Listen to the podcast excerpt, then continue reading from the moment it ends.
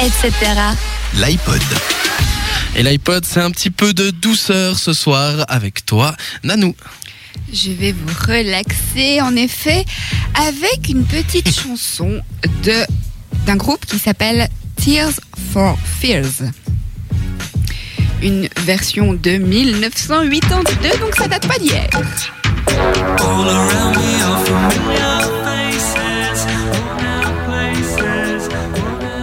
Et du coup, ça fait une, une- une petite euh, petit rappel à ta chronique, euh, Bastien. Sur, sur le sample, ouais. Exactement. chose, ouais. Donc cette version de 1982 a été reprise à de, à de nombreuses reprises dans des styles bien différents. Donc là, c'est quand même plus ou moins rythmé. La chanson a été écrite par Roland Orzabal et interprétée par Kurt Smith, tous deux membres du groupe Tears for Fears, et elle marque leur premier succès. Après que Kurt Smith ait quitté la formation en 1991, le nom Tears for Fears subsiste avec l'arrivée d'Alan Griffiths. En 2004, Orzabal et Smith se retrouvent et enchaînent les tournées.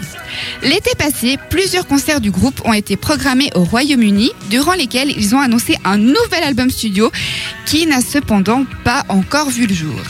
La version originale, assez rapide, a été reprise notamment en 1992 par Nicolas Sirkis, qui est donc le chanteur du groupe Indochine. Merci.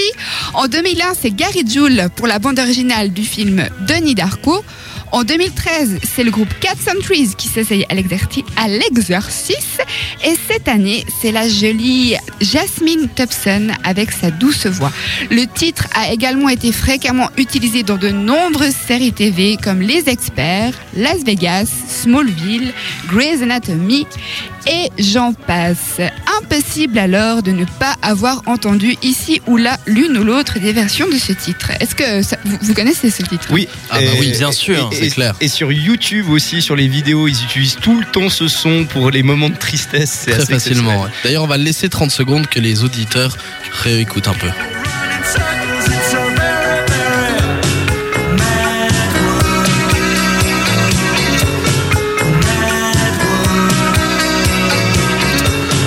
Et donc ça, c'était la version de Tears for Fears. Non, Exactement. Ouais, c'est ça. Exactement. Moi, c'est pas cette version que, que j'ai découvert, j'avoue, c'est quelque chose d'un petit peu plus récent que vous allez découvrir tout à l'heure. Donc, le piano associé à la douce voix à peine éraillée de la chanteuse nous berce et nous transporte.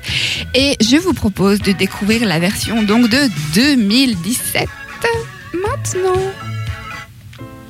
C'est donc Jasmine Thompson avec le titre Mad World sur cette radio.